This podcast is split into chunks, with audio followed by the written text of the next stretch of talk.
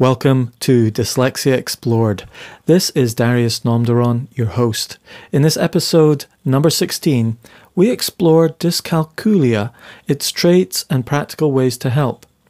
Independent education consultant Judy Hornigold gave this first keynote at the Dyslexia Scotland Education Conference 2018. I recorded it while I was listening and mapping it out. It's entitled Practical Ways to Support Dyslexic and Dyscalculic Learners with Maths. With thanks to Dyslexia Scotland and Judy Hornigold to broadcast this talk on the podcast.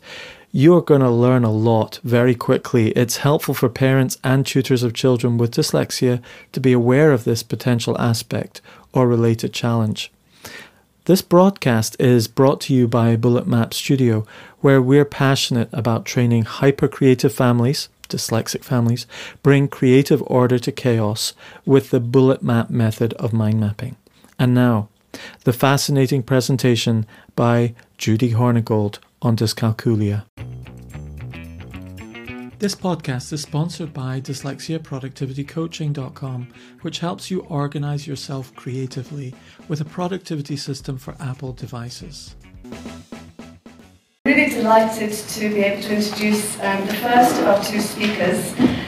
Judy Hornigold is an independent education consultant. She's specialising in dyslexia and dyscalculia. She's going to talk about the practical ways to support dyslexia and dyscalculia learners with maths. And Judy's come all the way up from Birmingham, so we're delighted to see you. We'd like to see all the travel plans went to plan. So I just ask you if you'd like to welcome Judy to the stage.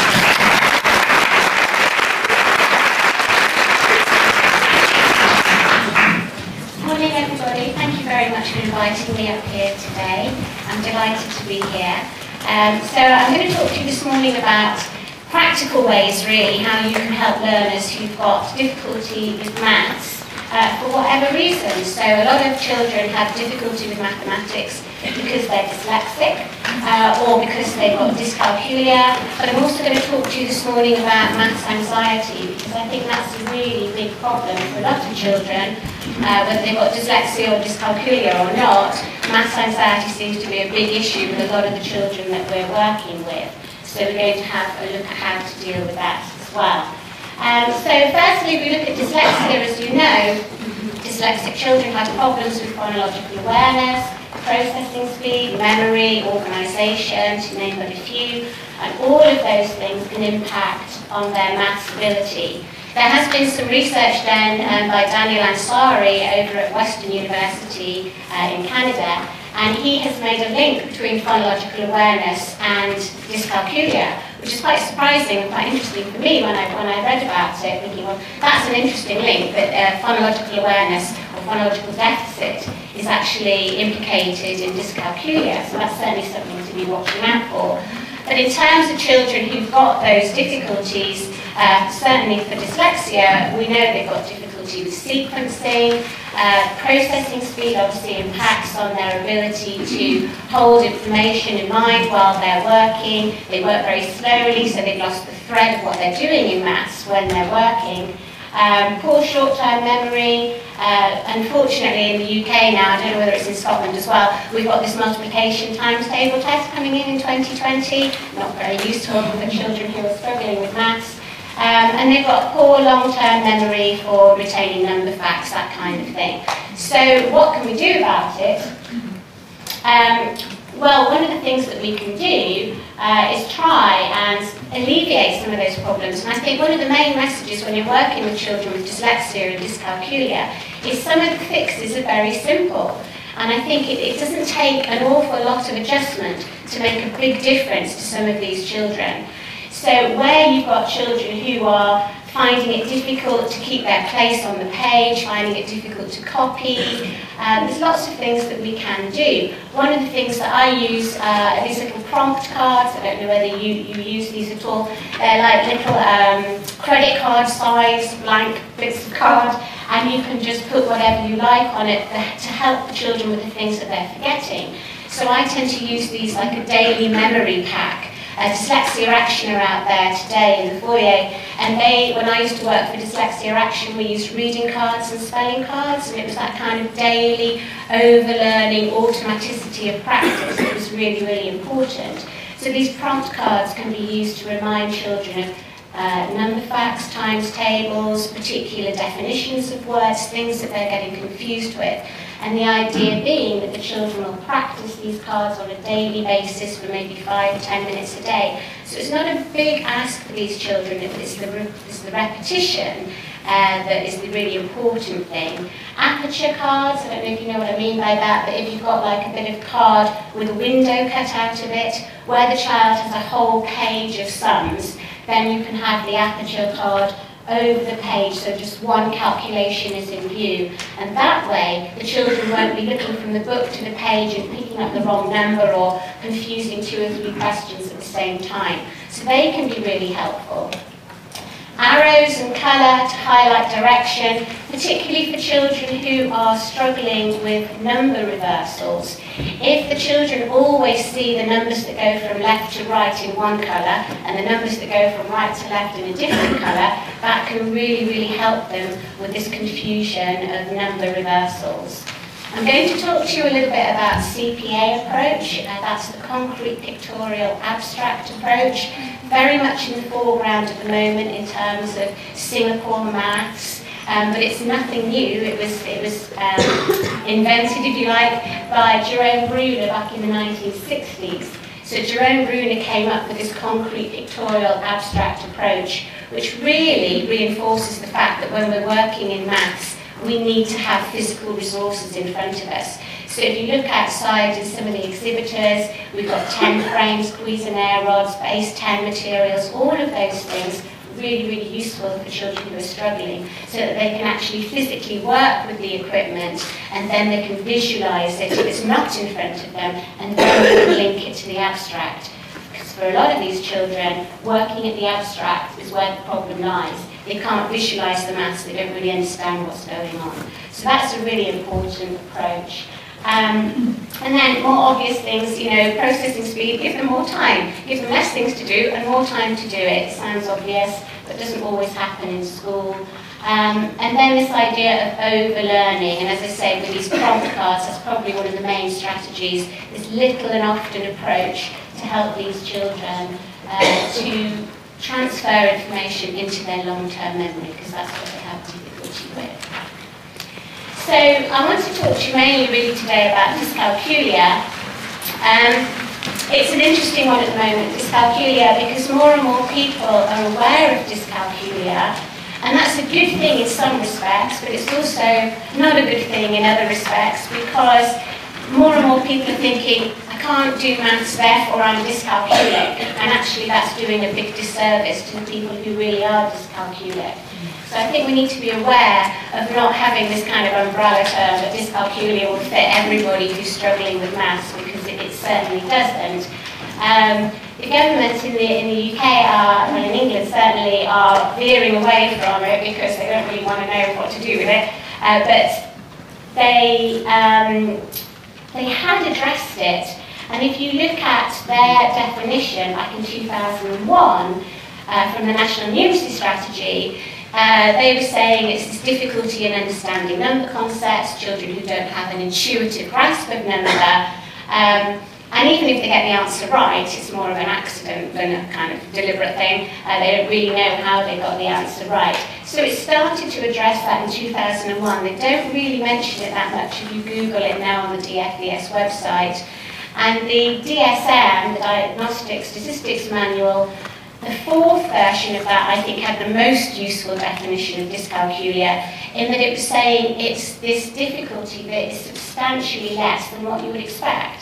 So it's a little bit like dyslexia, you know, it's an unexpected difficulty, and this is the real trademark of dyscalculia, is that everything else seems to be fine. There's no reason why they would be struggling so much with mathematics. So it's unexpected, and it's a very, very profound difficulty.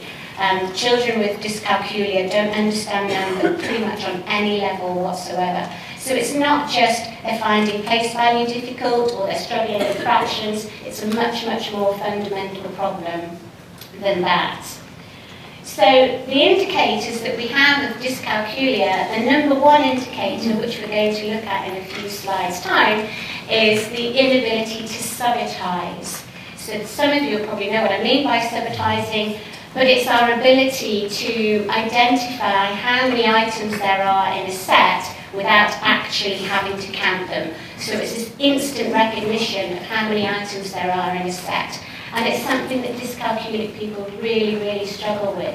So in terms of identification, it's actually quite an easy thing to identify, because you can show children some items and see if they can just immediately say how many there are. But we'll do something on that in a moment. The second one is this poor number sense. So as I say, children with dyscalculia have no sense of number. They don't understand that 9 is larger than 6. They don't understand the numerical magnitude that's associated to numerical symbols. So it's very difficult for them to work with number. And there was a lady that I came across who was a very successful businesswoman, highly successful, very intelligent lady, severely dyscalculic, and she couldn't deal with money at all. So if she had a taxi journey and maybe the taxi fare was £15.75, for example, she wouldn't know that a £20 note would cover that. So she would open her purse and just say to the taxi driver, take what you need out of my purse. Now, you can imagine that's putting in quite a vulnerable position, but also what level of mathematical understanding had she got that she didn't realise that £20 was more than £15.75? And when I spoke to her about it, she was saying, well, 20 is 2 digits, 15.75 is 4 digits. It's a long number. It's a physically bigger number. And that was where her association with number was. So she didn't understand place value or anything like that at any level. So it's a very profound difficulty, and those two things really are the key indicators. But also you've got this inability to generalise. So people with dyscalculia don't make the links.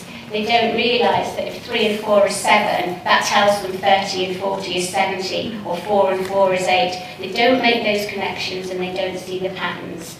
And then we've got inability to estimate, persisting with immature strategies. I've had people that I've worked with when they're adding 157 and 63, for example, drawing 157 dots and drawing 63 dots. Okay?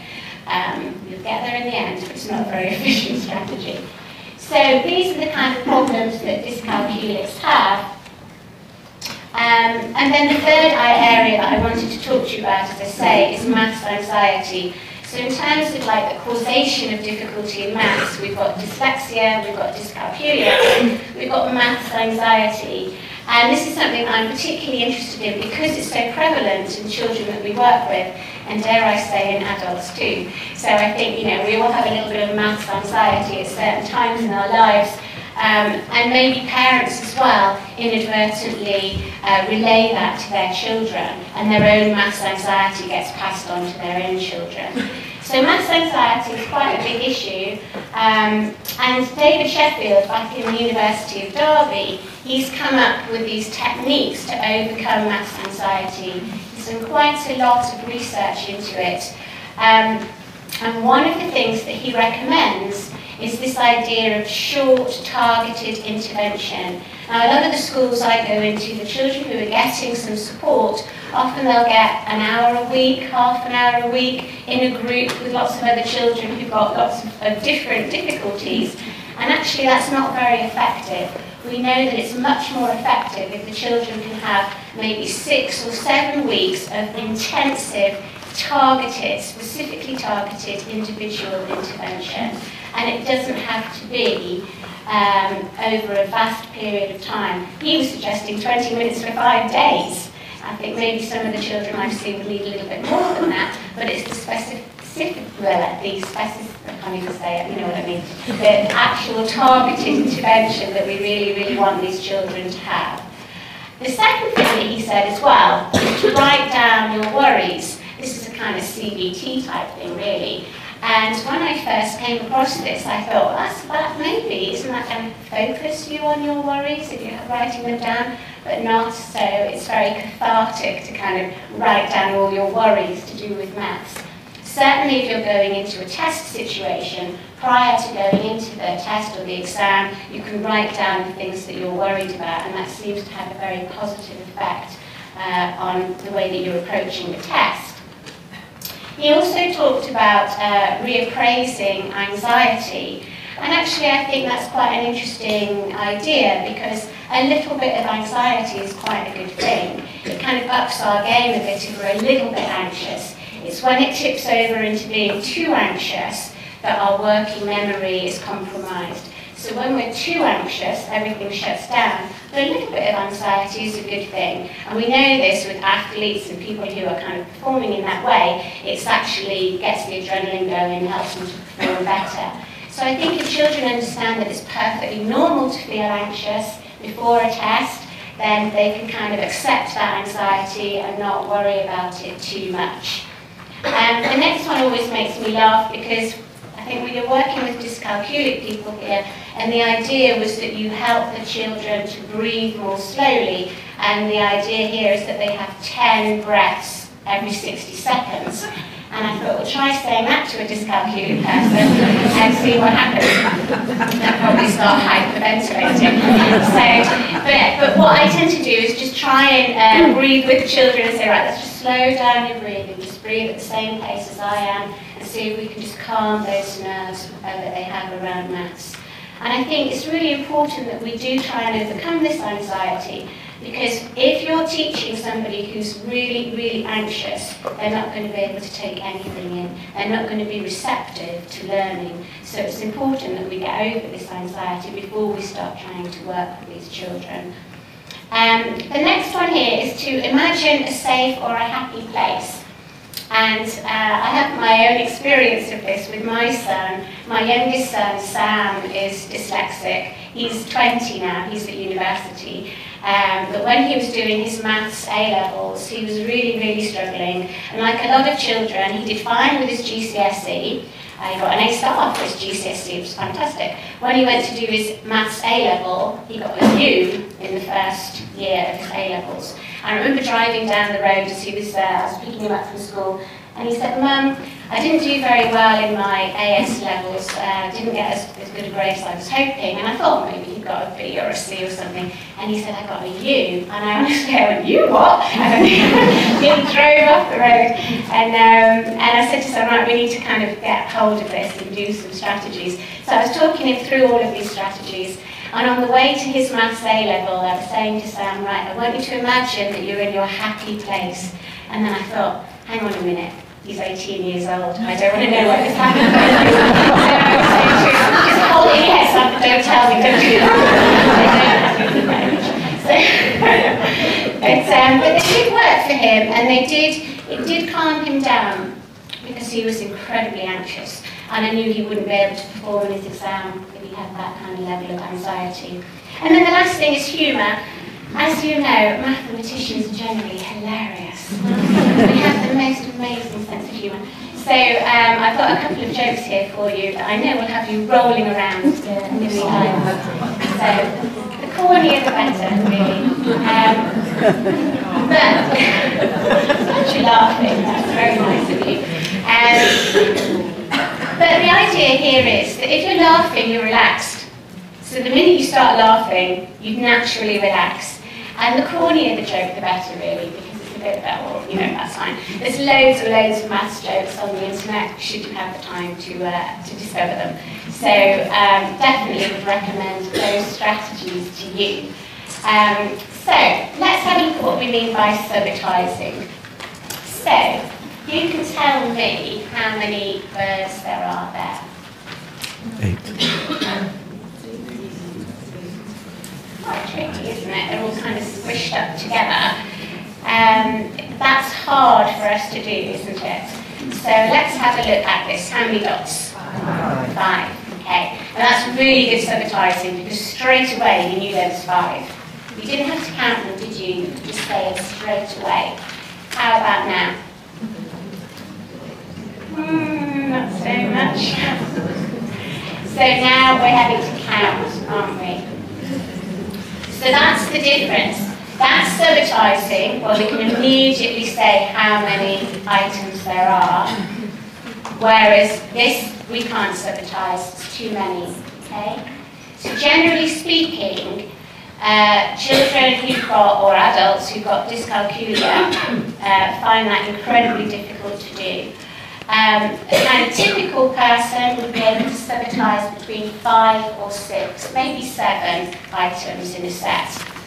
And I was talking to a chap that I know who is severely dyscalculic and severely dyslexic, incredibly accomplished young man. He's doing a master's degree in geology, so he's overcome and found strategies around his dyslexia and his dyscalculia. But I was saying to him, as an adult, do you still find it impossible to subatomize? And he said yes. Even if he was looking at, say, a bowl of fruit with 4 apples in the bowl, he couldn't tell you there was 4 without counting them. So all that experience he's had growing into adulthood, he still cannot recognise the number of items in a set.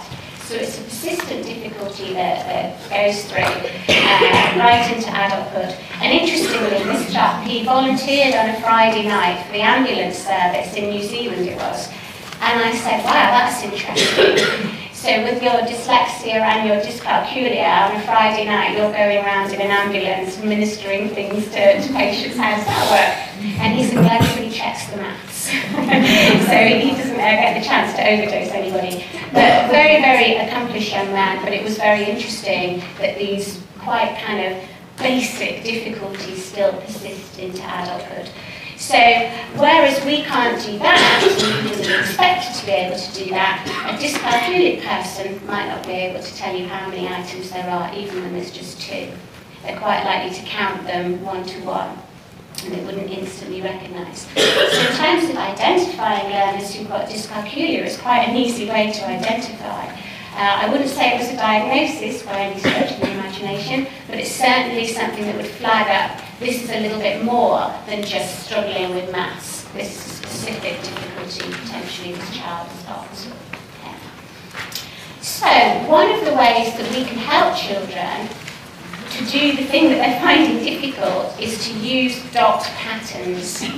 So what I mean by dot patterns are little cards where you've got arrangements of dots on them, like you would have on dice or on dominoes or Numicon, that kind of thing. And what they do is they help provide that visual link between the concrete and the abstract. So it's a little bit like that pictorial element, if you like, between the concrete and the abstract.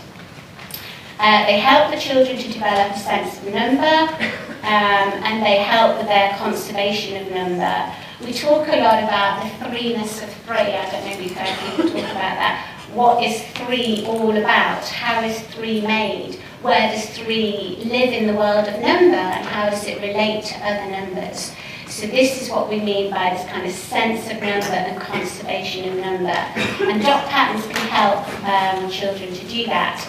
And you'll see there's lots of different ways of representing number through using dots. If you look at some of the stands outside, you've got books by Steve Chin, Ronit Bird. They all use different dot patterns, and I'll show you some of them in a moment. So if we look at, this is the kind of thing I was saying to you that the dyscalculic person would really struggle with in identifying that. It's much easier when you look at it like that. So what we're trying to do with these dyscalculic learners is present numbers to them not in a random form, but in a distinct pattern where they can then get the idea that this is 5. And when they see that pattern, they know it's 5. Now we know that's 5 because we're familiar with dice patterns and playing board games. Sadly, a lot of children now aren't playing those kind of board games that we used to play when we were younger, and maybe don't have that kind of automatic recognition of those numbers up to 6. But it's certainly something that I would always start with dyscalculic learners, looking at these dice patterns, these specific patterns. And if you look at that 5, and then maybe have, you can get these counters that have got 2 colours, so each side of the counter is a different colour. They're my favourite resource, I use them pretty much all the time. So if you do that kind of activity where you set out the 5 like that, and then you turn over the middle one, here you can see you've got the dice pattern of 4 and the dice pattern of 1, and and the children then beginning to develop their number sense that 5 is a 4 and a 1. If you do it with two diagonals, now you've got the dice pattern of 3 and the dice pattern of 2. So the child has not only understood what 5 is, but now they know that 5 is made up of a 4 and a 1 and a 3 and a 2. Why is that useful? Well, if I'm adding 9 and 5, it's useful for me to think of the 5 as a 4 and a 1. So I can make a 10 with the 9 and the 1 and add on the 4. So it's all about understanding what you can do with number, why you would do it, and how it's going to help you. So being able to break that 5 down is a really important skill when we're calculating. So if we look at the dot patterns here, these are the dot patterns, an example of a set pattern. Ronit Bird uses these, they were from Dorian Yo's work. And this is how she sets out the patterns. So 7 is a bit of an odd one to me. That's not how I see a 7. I don't know whether it's how you see a 7. I'm always thinking of a 7 with a 3 diagonally, a bit like a domino tile. But what Dorian is working with here and Ronit's working with is looking at doubles and near doubles. So you can see that the 8 is double 4, and the 7 is a 4 and a 3, and the 9 is a 4 and a 5. So that's the kind of message that she's giving with her dot patterns. If you look at Steve Chin's patterns, what he does is he builds up to 5 and then he repeats. So Dorian's looking at doubles and near doubles, and Steve's looking at making 5 and then repeating. So you've got the 1, 2, 3, 4, 5, and then you make another 5. So it's a different kind of message, if you like, about how we understand number. And one of the things that I do when I'm first working with children who are struggling is to give them a load of sticky dots or a bingo, dibber, and a felt tip thing, and some cards, and say, right, I want you to represent the numbers 1 to 10 with dots and see what they do. Because some children will just be completely random and they'll just put them any old how. And other children, maybe if they've been using Numicon, might use the Numicon pattern. But it gives you an understanding of their understanding of the number system. Is it completely random, or have they seen some connection between one number and the next? Because for some children, they don't realise that 5 is 1 more than 4 and 1 less than 6. They haven't made that connection. So it's an interesting thing to do, and then you can start introducing these dot patterns and helping the children to understand number through using these dot patterns. So in the same way that you would set out an alphabet arc if you were working with a dyslexic child, you can set out a number arc with numerals, with the symbols, but also with the dots that associate with those symbols. So the children are learning the numerical magnitude that goes with that numerical symbol, and that's one of the things they really struggle with. In the brain, those two things are completely separately located. So where we store our number symbol knowledge is nowhere near where we store our number magnitude knowledge, and it's trying to make that connection that's really difficult for a lot of children.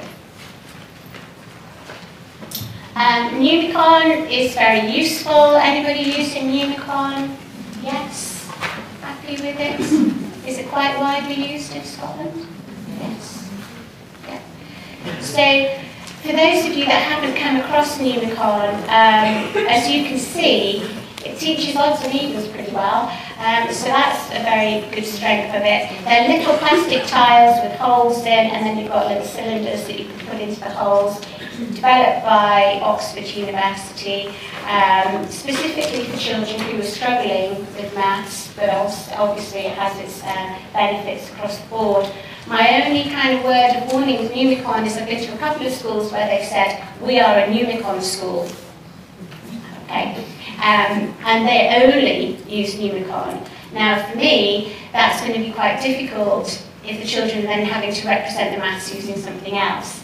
And whilst I agree that children who are really, really struggling, any port in the storm, you know, anything that's going to help them to understand is good, but I think we need to represent the maths with lots of different materials so they've actually understood the maths, rather than using the Numicon as a crutch.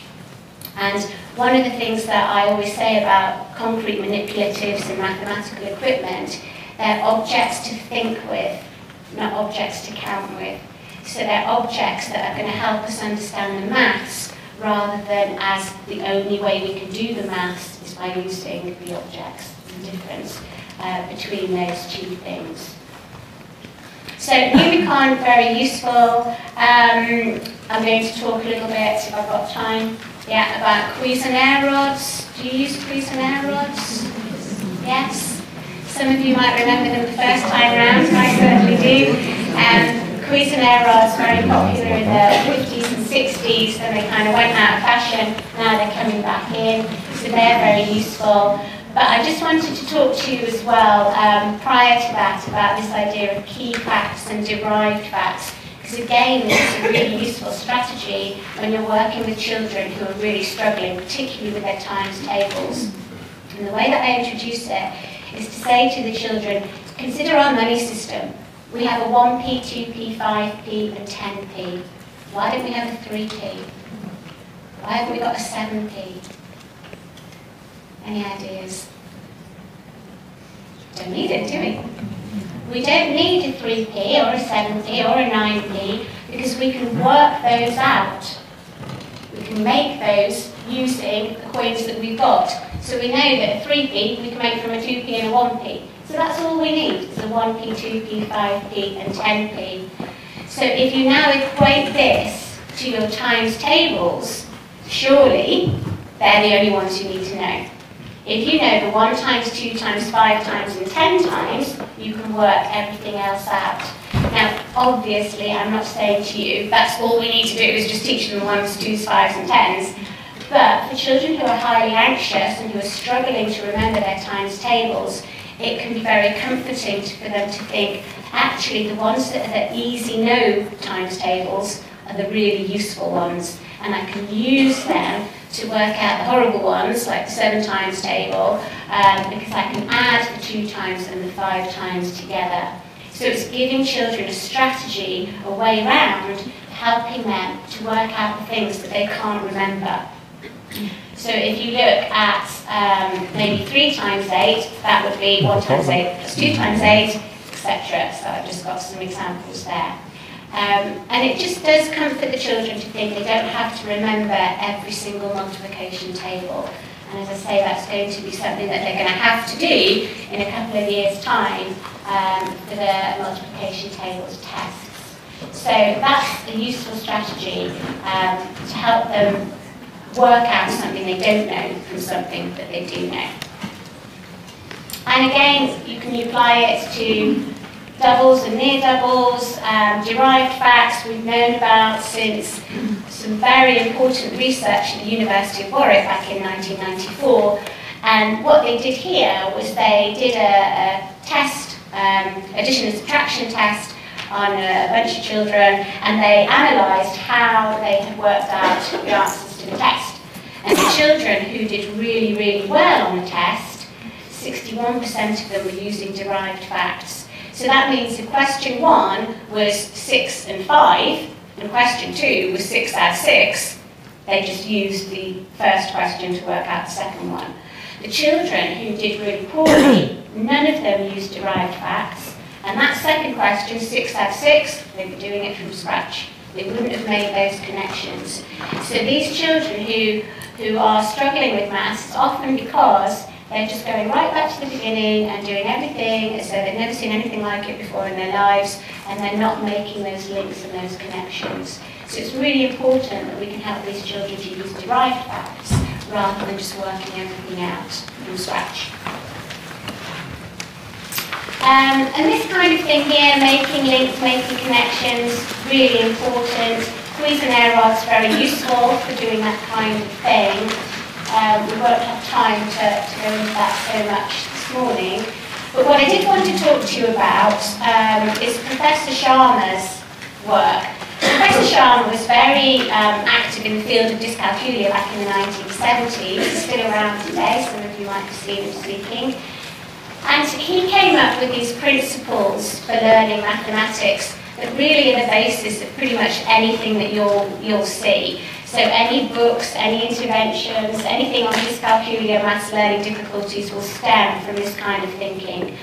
And he had these 4 major principles for teaching. First one is to make sure you're using the right equipment. So make sure you're using equipment that's aiding understanding. Cuisenaire was being an example there. And also he went through these levels of knowing. He identified all the different levels of understanding in mathematics and the order in which we must kind of teach mathematics in order for children to really grasp it. And then he was talking about the three separate components of a mathematical idea, and all of that approach was underpinned by questioning. So always the teacher questioning the learner questioning the teacher, and you're having this kind of dialogue between you to assess their level of understanding. So if we look at the kind of concrete materials, you've got phase 10, you've got Cuisenaire, you've got Numicon, you've got 10 frames. This is an example of how you can use the Cuisenaire rods to tell the story of 8. So that's all the number bonds to 8. And for those of you that don't know, Cuisenaire rods are coloured rods, but they don't have the gradings on them. So the 10 rod is orange, but it's not got any marks on it to say that it's 10, because you don't always want it to be 10. So if you look at the yellow rod there, the yellow rod is representing 5 in this diagram, but actually the yellow rod is half the length of the 10 rod, of the orange rod.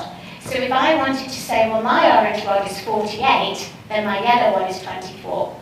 So you can use them for much larger numbers, you can use them for ratio, fractions, doubles, trebles, halves, all sorts of things. So Cuisenaire rods can be used all the way from reception through to GCSE and beyond if you wanted to. They're very, very, very sophisticated, but they're not base 10 materials as such. So if you see them with the gradings on them, that's not Cuisenaire rods, that's a base 10 material. It's still useful, but it's not Cuisenaire as such. So the levels of knowing of mathematical ideas here, the very first one Professor Sharma identified was the intuitive level. And that really is where we're saying to the children, let's start with something that you're already happy with, that you already know, that you're already comfortable with, and we're going to link this new learning to what you already know. And it serves two purposes. We know that we remember things better, that we can link them to something we already know, but also, if the first thing the child is introduced to is something they're familiar with, they're relaxed, they're not so anxious, they think they can do it. So a lot of the time, you'll be starting the lesson with something you know they already know how to do and building on that knowledge. So that's the intuitive level. And then comes the concrete level. So that's where we're modelling maths with whatever materials we've chosen. And then there's the pictorial representation. And I think this is the one that kind of gets lost sometimes in schools. They're pretty good with the concrete materials, they're pretty good with the abstract. It's that concrete in between that seems to be missing.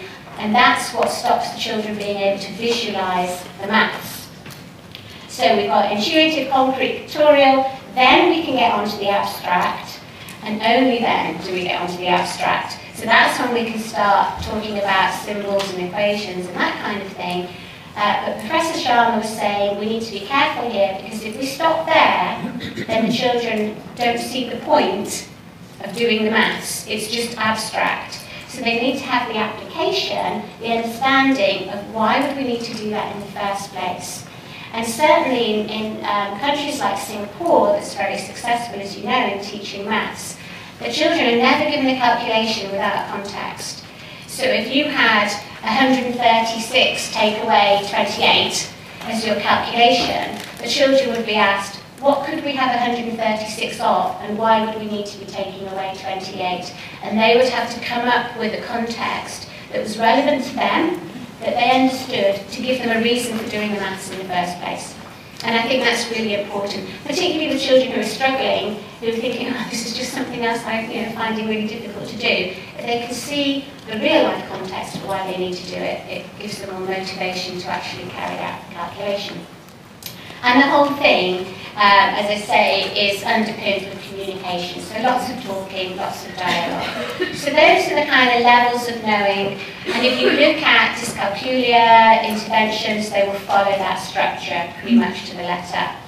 The three components of a mathematical idea are the language, the mathematical language that we use, the maths concept and the procedure. And the procedure's highlighted there because that's the one that tends to get the energy in schools.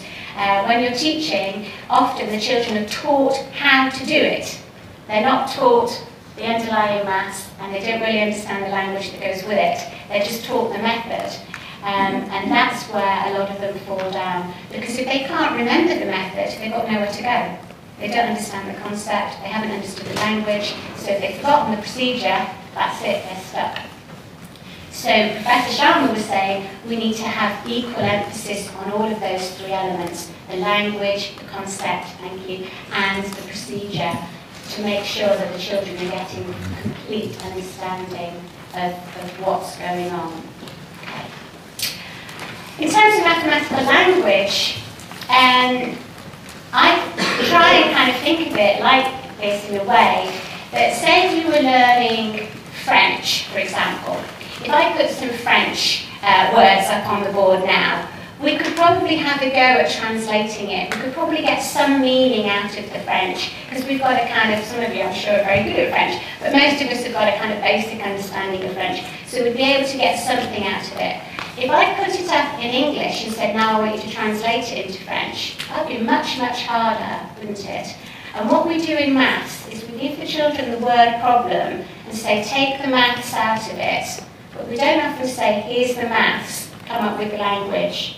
And that's one of the things that we need to do. So in order to be fluent in a language, you need to do it both ways. You need to be able to translate both from one way to the other way. And the children need a lot more practice in looking at the maths and coming up with the language themselves. And that will really help them. So that's one of the ways they certainly do in Singapore, with this idea of giving them a calculation, they have to come up with a word problem that goes with that calculation. So the last thing I wanted to talk to you about this morning is bar modelling. Now, I've been teaching maths for a very long time now, and this has been my wow moment in all the years of teaching maths. The bar model has been the thing that has revolutionised my work with children who are struggling. It is, I suppose you could call it, from Singapore. They use it in Singapore a lot. In Singapore, they use little strips of paper to model the rectangles that are used in the bars, so the children can physically move the paper around. And because they're using strips of paper, they sometimes call it Singapore strip modelling. Do not Google. I have Googled it, and shouldn't have. So if you're in a school for future, it's not what I did. But the bar model has been the one thing that has really enabled a lot of children that I work with to get to grips with word problems, which are notoriously difficult for dyslexic children and dyscalculic children. And it helps the children to understand what they need to do. The NCETM have kind of put it really well. They said, it's not that they can't do the calculation, sometimes they can't, but it's not the calculation. They don't know which calculation to do. They don't understand the word problem on any level. They don't know whether they're adding, subtracting, multiplying, dividing. And the bar model, it doesn't give them the answer, but it tells them how to get to the answer. So it models the maths to show them what they need to do. So it's a very visual, very good step between the word problem and the abstract maths that they need to do. So I've got an example here, a typical kind of word problem. And when I was teaching maths full-time a while ago, this is the way I would have taught it. I would have said to the children, don't worry that they're called Larry and Mary, that doesn't matter, we don't need to worry about that, but what I want you to do is pick out the key numbers and the key terms. And they're going to look at that and think three times, that's really important, so they'll write down 3 times. And then they'll write down 120, that's also really important. And then they'll think, okay, I either need to multiply 3 by 120, they might do that, or I'm going to divide 120 by 3. And then we say, no, you've got to divide by 4. And they're thinking, where's the 4? There's no 4 in that question. So all that kind of rucksack thing, I don't know if you do that, all that strategy for working with word problems isn't working here, because a 4 has arrived from nowhere. What are we going to do? And when you look at the bar model, that's where the 4 comes from. Larry has got 3 times as much as Mary. So whatever rectangle Mary has, and we don't know what she's got, but it doesn't matter, we can just give her a rectangle. Larry has got 3 of them, and that's where the 4 comes from. So it makes sense of that word problem and stops them thinking, well, where's that 4 come from? So that's one of the kind of strengths of the bar model. And this next one that I wanted to show you, again, is really, when you look at it, you think, okay, this is a problem. So we've got Sam's got 5 times as many marbles as Tom. Sam gives Tom 26 marbles, and they've now got exactly the same. How many marbles have they got all together? I know we've got, what, 2 minutes? So I'm just going to give you 1 minute just to have a little think about it.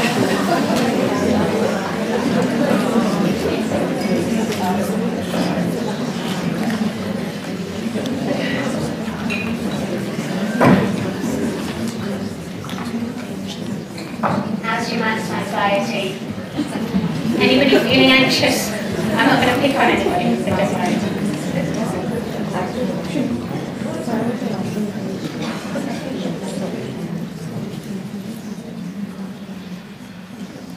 How is it going? Everybody done it?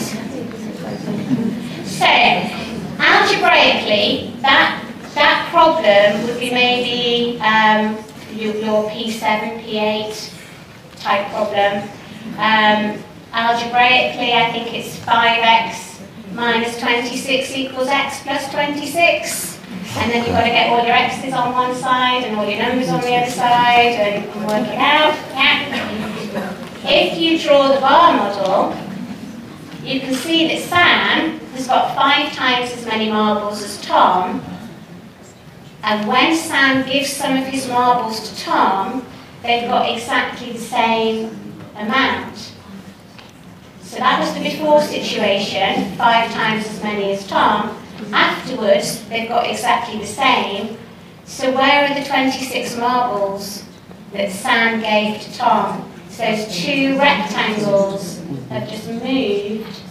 So if you see, I haven't got a moving thing, but if you look at the 2 rectangles at the end of Sam's 5 and you move them down to Tom, those 2 rectangles are 26. What does that tell us about each of the rectangles? 13. And now we know there are 6 altogether, so there's 78 marbles altogether. It is ridiculously simple compared to the algebraic way of doing it. So that's really the kind of beauty of the bar model. Does that make sense? Yes? Right.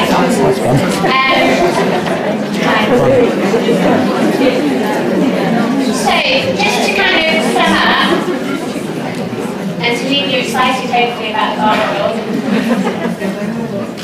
these are where we're at really in terms of strategies. Multisensory goes without saying, I think we all know that. Visualisation as much as you possibly can they see the maths, can they imagine it, can they visualise it, concrete pictorial abstract, emphasise the development of mathematical language, overlearning with the prompt cards, key facts, right facts, and bar modelling, which I would recommend wholeheartedly. So, thank you very much for your attention.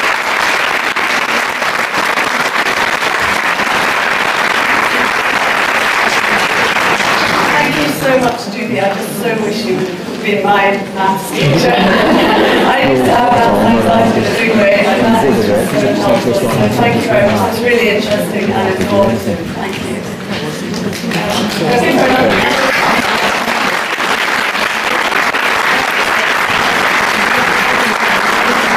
Many thanks, Judy. I hope you enjoyed that, and apologies for the slightly lower quality audio there. If you want to know more and see some of the links related to this podcast, look up the show notes at bulletmapstudio.com/. 16, just the numerals 16, the number of the podcast, and we'll list all of the links in there. And we'll also get round to putting some links into the actual description of this podcast, so from your player you can click straight to the Dyslexia Scotland conference webpage and their website and links about Judy Hornigold, etc. And if you're interested in information about mind mapping, there'll also be some links in there as well. So thanks for listening. Bye. This podcast is sponsored by DyslexiaProductivityCoaching.com. It's my day job when I'm not hosting this podcast. Tell me, do you know what you want to achieve in the workplace, but you're struggling with how to achieve it? Maybe you suspect some traits of dyslexia are getting in the way. Well, that's where Dyslexia Productivity Coaching comes in, because we give you a simple productivity system for your Apple devices that harnesses the creativity that comes with your dyslexia. It includes proven methods like note-taking, reminders, speech-to-text, mind mapping, and more, all tailored to your needs. It'll free up your time and help you achieve outstanding results. Book a complimentary call to discuss it with me, and if you do it soon, I may also be available to coach you personally via Zoom. So don't be shy, go to DyslexiaProductivityCoaching.com or swipe up and book it now.